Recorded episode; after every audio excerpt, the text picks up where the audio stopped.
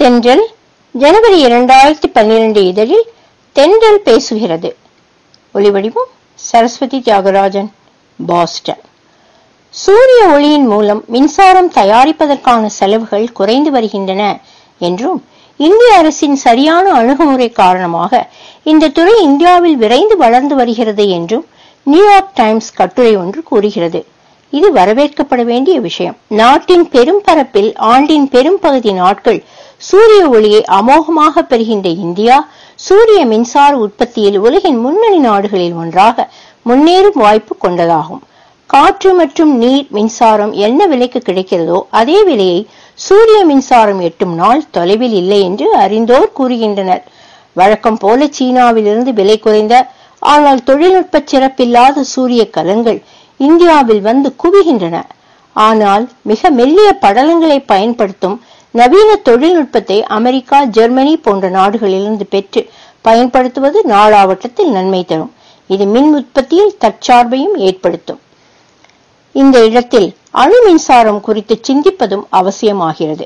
ரஷ்ய கூட்டுறவோடு செய்யப்படுகிற ஒரே காரணத்தாலேயே கூடங்குளம் எதிர்ப்பு தூண்டிவிடப்படுகிறது என்று ஒரு சாராரும் இல்லை உடல்நலக்கேடு சூழல் மாசு என்று இந்த காரணங்களாலேயே எதிர்க்கிறோம் என்று மறுசாராரும் போரிட்டு வருகிறார்கள்.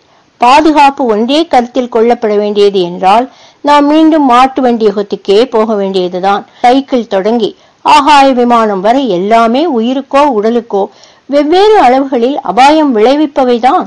ஆனால் சிந்திக்க தெரிந்த மனிதன் எவ்வளவு அபாயம் ஏற்கத்தக்கது அதனால் விளையும் பயன் என்ன என்று எடை போட்டு தேர்ந்தெடுக்கிறான்.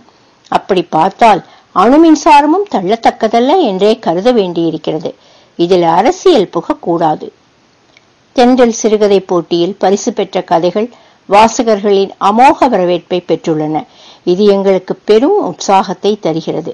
இந்த இதழில் ஷைலஜா எழுதிய மாடு இழைத்தாலும் என்ற மூன்றாம் பரிசு கதை வெளியாகி உள்ளது.